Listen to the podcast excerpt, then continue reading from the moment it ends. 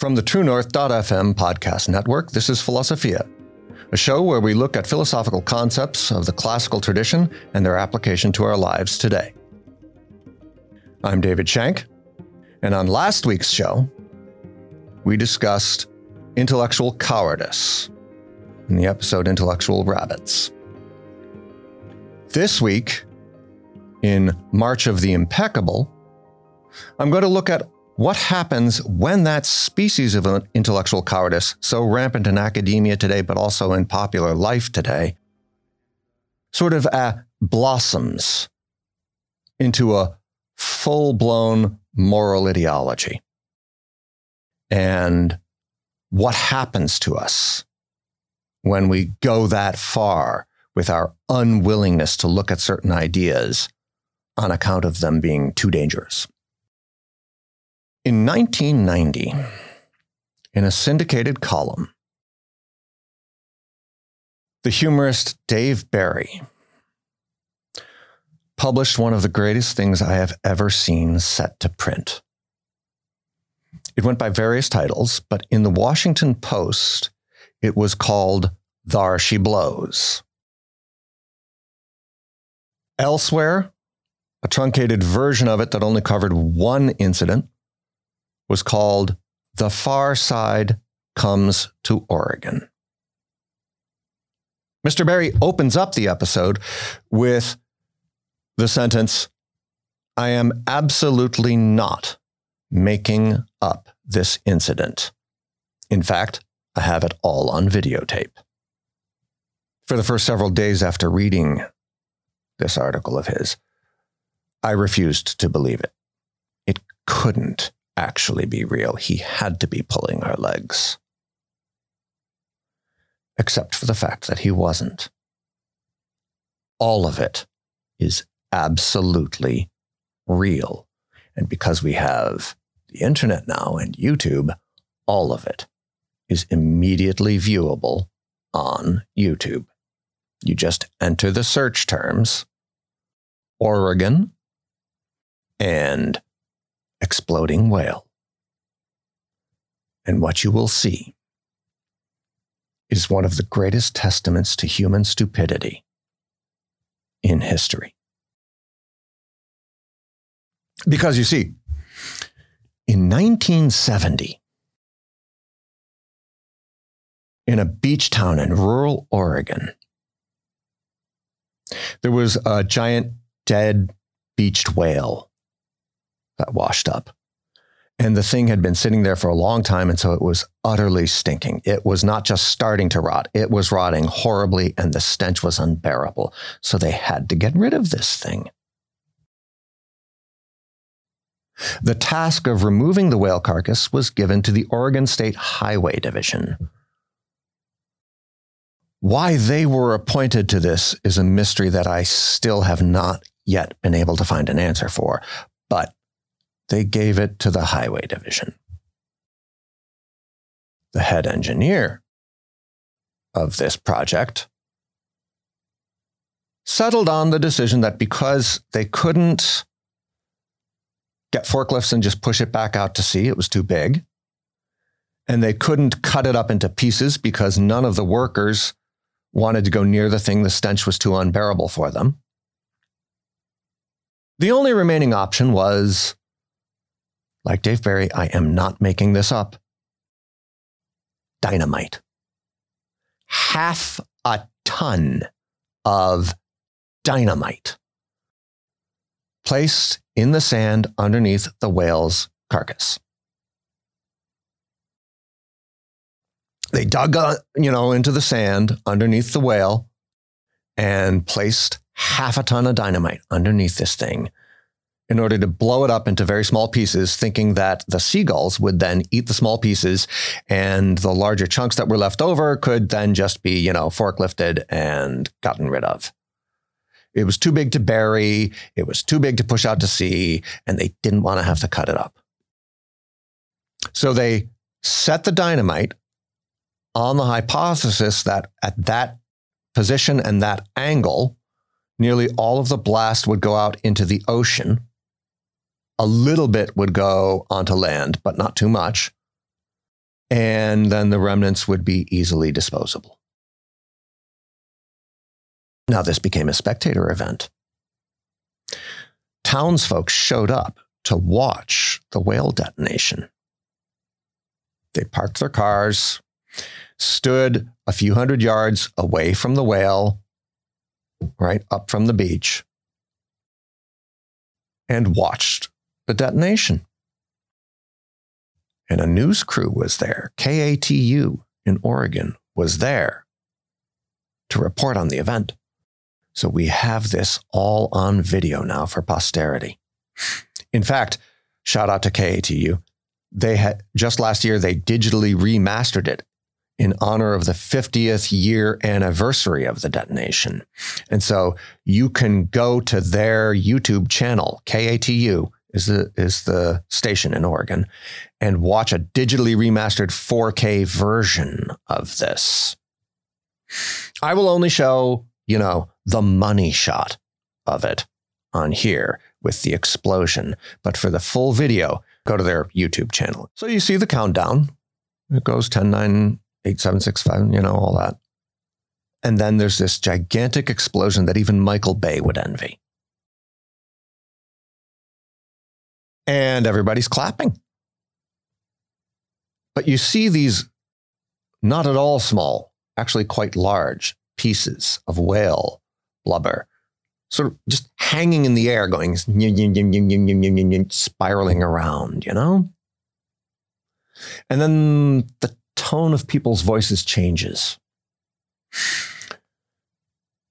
First, they're clapping and cheering, but then you start hearing thump and splud. And people start murmuring. And a woman says, Here come pieces of, my God, and then the camera cuts off, and the news announcer comes on to say that in his very serious 1970 newscaster tone, what followed next was a mad rush for survival. They got rained on. For better than a quarter mile radius, they got rained on with giant and small, rancid pieces of whale blubber all over them. Miraculously, there were no injuries that day. A lot of hot showers, no injuries. One guy's car did get crushed. The roof of it got crushed in by a giant piece of whalebone and blubber a quarter of a mile away. It was extraordinary. It was a testament to human stupidity. Well, like Dave Barry, I absolutely am not making up this incident. In fact, I have it all on video.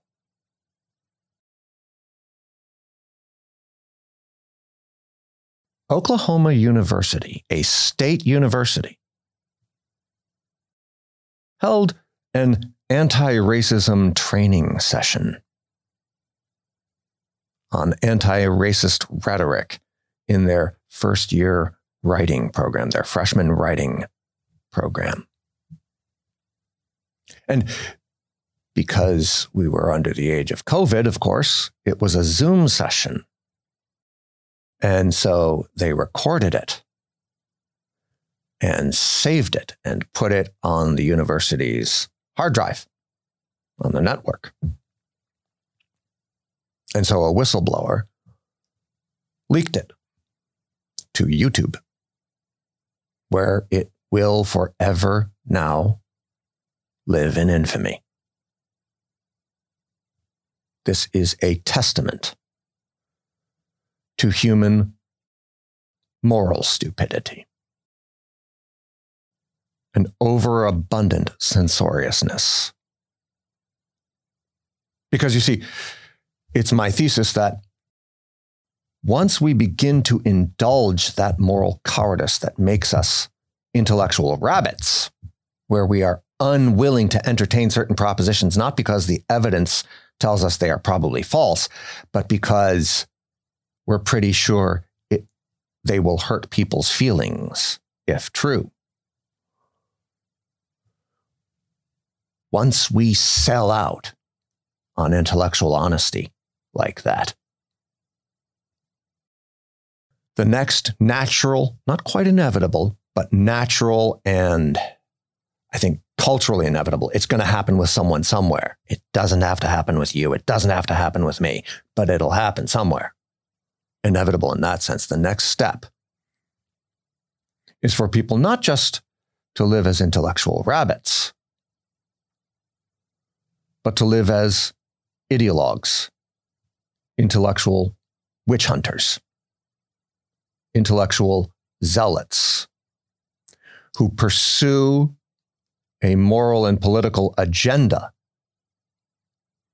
of special censoriousness, where anytime they see anyone entertaining certain concepts, certain ideas that they do not like, they will do anything and everything in their power to shut them down.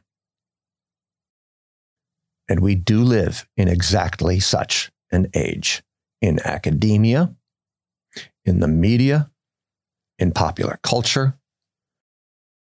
And if you look at just your daily life, even just in our ordinary day to day lives, this is happening right now.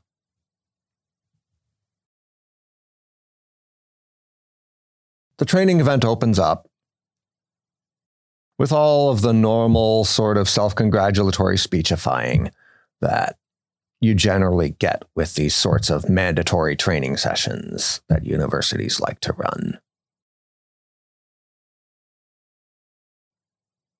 There is an element of control freak that I think these sorts of offices just lend themselves to. Control freaks naturally gravitate to, towards these sorts of administrative offices and functions.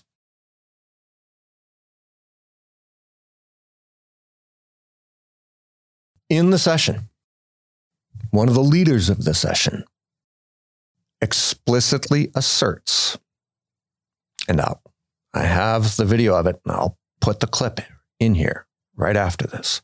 One of the fears is that we're going to get in trouble for this, right? Like we can't tell students that they can't say something in class, um, but we can. And let me tell you how, right? So the first day of class, I have a, a slideshow like prepared and everything, talking about like the overview of the course, what they can expect. And then we talk about like the expectations in their behavior in class and in their writing, and I include these these two statements in each of these, right? They have to avoid derogatory remarks, critiques, and hate speech. If they use any of those things, if any of those things come through in their writing or in their comments, I will call them out on it. And I tell them, I call you out on this. We're going to have this conversation if this takes place in class or in your writing. And I tell them to avoid white supremacist ideas or sources when they're making their own arguments if they're working to try to persuade a white supremacist to not be a white supremacist, right?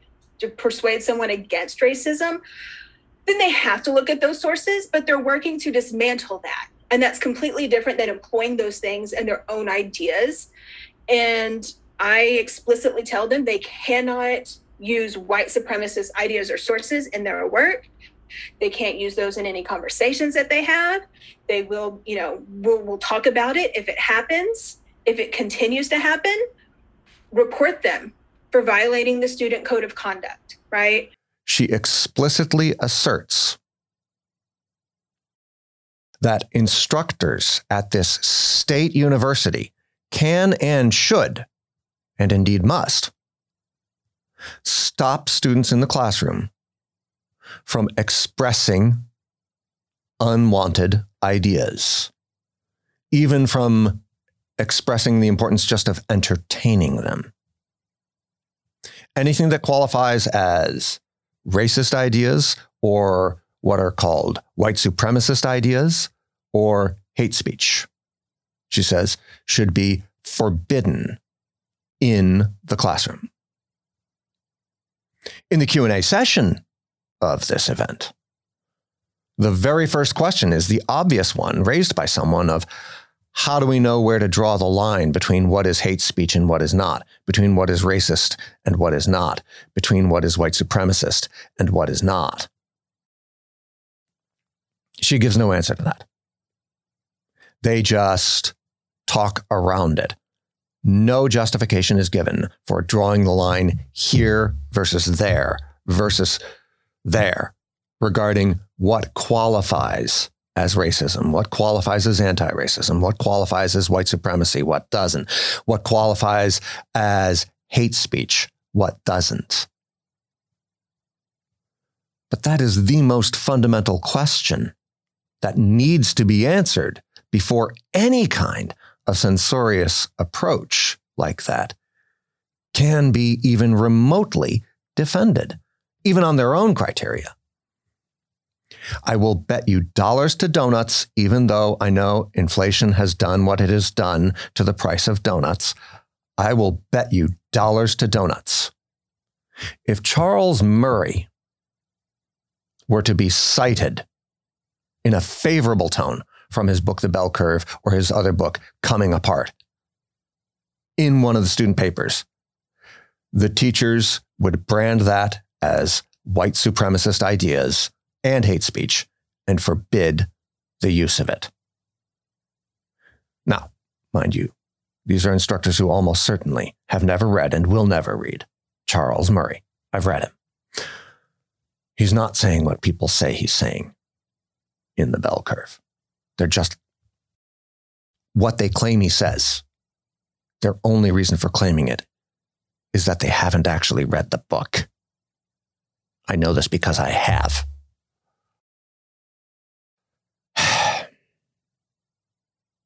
we are in a moment now in this country. Yes, in academia, but it has long since filtered its way out into wider culture, into K through 12 education explicitly, but also into media, into the way things get reported in the news, into entertainment media, what sorts of storylines Hollywood will and will not permit in their movies and television shows, into social media and what they will and will not permit to be said on there. It is endemic in our culture today. And the fundamental dilemma with it is the extent to which a good impulse, I've been harsh up till now with the folks at Oklahoma University because what they're doing really is ridiculous. But I want to be careful about this. It is not my thesis that these are bad or wicked people. These are good people with good motives, not wanting to hurt the vulnerable. I share that motive and I endorse it. I never want to hurt anyone or anything. I get upset. Not very upset, but it bothers me when I'm driving home at night in my car and I'm hitting all the moths and love bugs and all of that and taking their lives away from them. I wish there were a way not to do that. I think in another life I must have been a Jain, you know, monk or something like that, I guess. It bothers me. I have within me no desire to harm. So these are good people with good impulses, good desires but they let that desire, the desire to avoid harming the vulnerable, become the tyrant of their lives, just as I spoke about last week. And through that, they become ideologues. They become intellectual witch hunters, as they have done repeatedly over the past decade. We've seen many many instances of this. The incident with Jordan Peterson in Canada, where he was teaching, was the most famous of them. I knew about the guy because I'm into philosophy and psychology, right? I'm a professional philosopher, but I also study a bunch of psychology. And one of my students turned me on to his stuff because he had all these videos on Edmund Husserl and Martin Heidegger, two of my greatest philosophical loves. Nobody had heard of Jordan Peterson at that point. Yeah, but then that California bill, I think it was CA 15 or something like that was its name, I forget. The bill about requiring instructors to use certain chosen gender pronouns and all that. That made him famous because he refused to bow to it. And the witch hunts began, and they came after him so hard. They came after him so hard. He couldn't sleep at night because his job was being threatened. Now, he, unlike many others, succeeded in his fight with the witch hunters. But they came for him, and they didn't waste any time in doing it. And what I have learned throughout academia, no matter who you are, they will come for you. If you dare to disagree with the witch hunters, most dearly held moral and political convictions, they will come for you and they will do anything they can to destroy you. With no conscience, no compunction, no residual worries about might they be going overboard with the way that they are treating you. This brings up an important concept from the classics, from classical philosophy, especially one of my all time favorites, Augustine, but also Aristotle.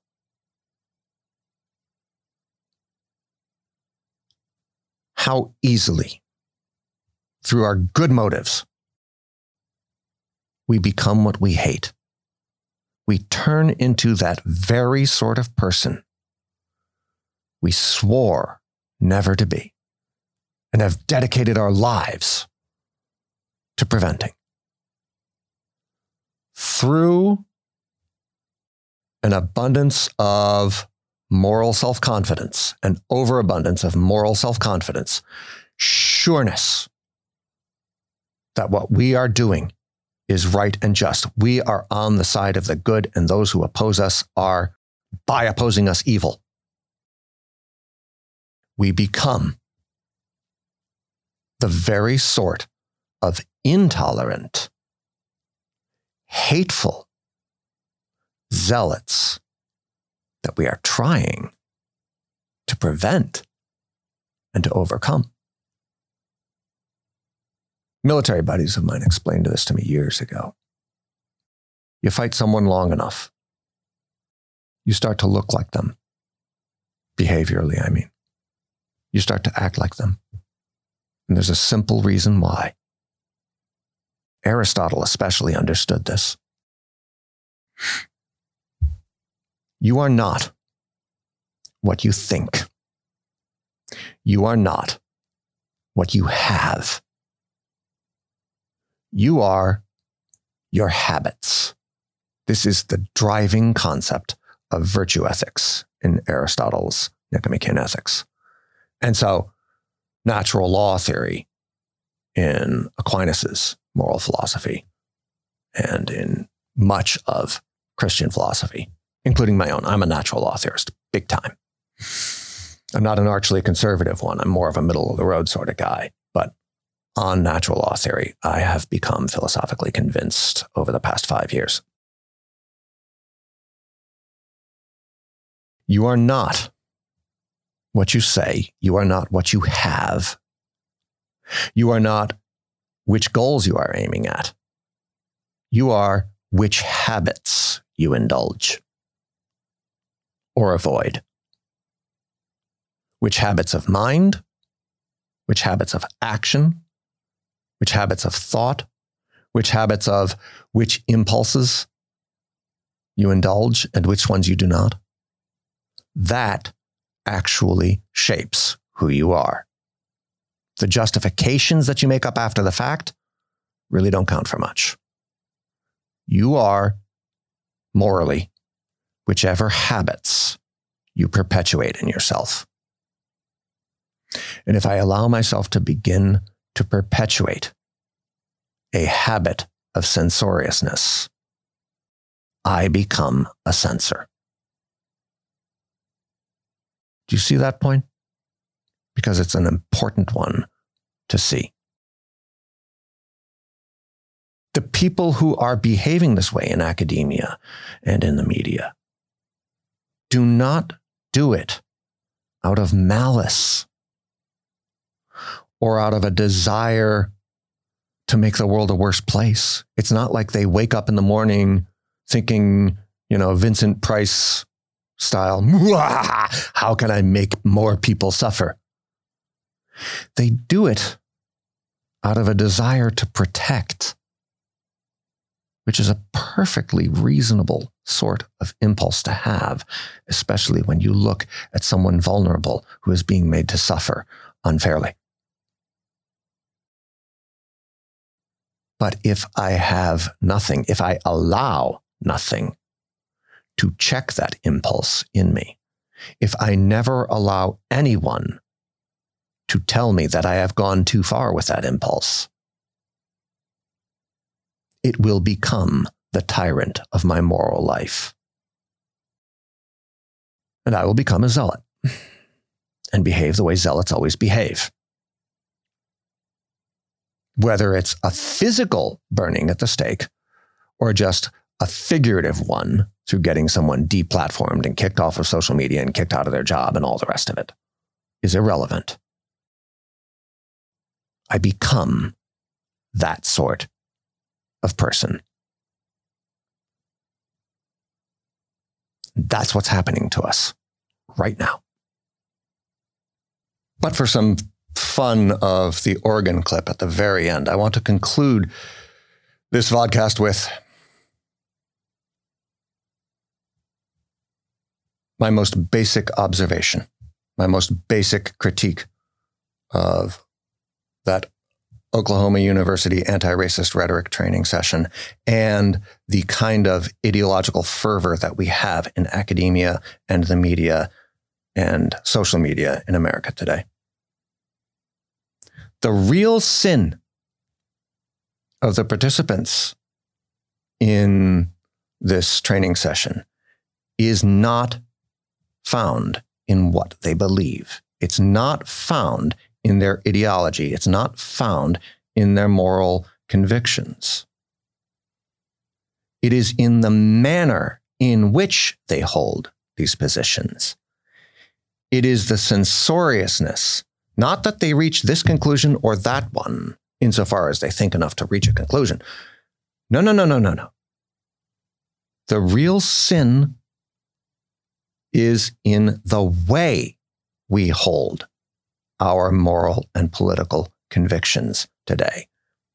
And on the right and the left and the middle and all the various marginal sides in American politics today, this sin is equally rampant.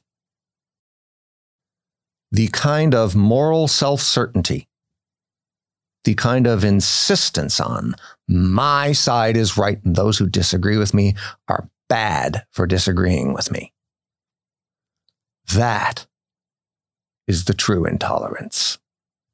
That is the true evil that we are committing and by continuing to permit it over and over again as a habit, becoming. We are turning ourselves into monsters not by our politics, but by the manner in which we conduct our politics. Insofar as I will not permit anyone to present evidence for the proposition that my most basic moral convictions are erroneous, that my most treasured beliefs are, on the available evidence, probably false. I have made myself an ideologue and therefore a liar, because to be an ideologue means to refuse to entertain evidence for certain propositions. Politics in America has always been a blood sport. But today, it is a decayed form of a blood sport. Today, it is Yankees versus Red Sox, but with a real desire to kill members of the opposing team. You cannot tell me there is any moral virtue in that attitude and have me take you seriously.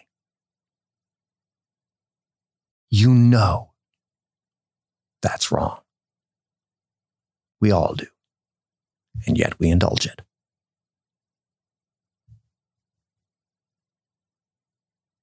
That's the real moral failing I see in this.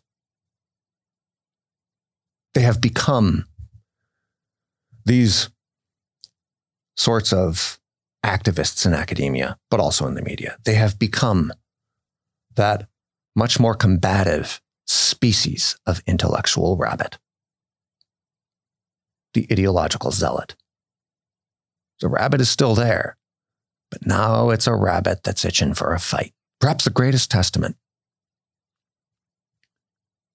to human stupidity in the Oregon whale explosion isn't that they put the half ton of dynamite underneath that whale carcass. It's that, from what I'm told, years later, someone else tried it again, expecting different results. This kind of ideological demand for adherence, this kind of zealotry, history is littered with it. Why are we expecting different results today? This has been Philosophia on the True North.fm podcast network. Thanks for joining me, and I hope to see you next week. This podcast is brought to you by the True North Podcast Network, produced by Classical Academic Press. For more information on Philosophia and the other shows on the True North Podcast Network, visit www.truenorth.fm. That's www.truenorth.fm.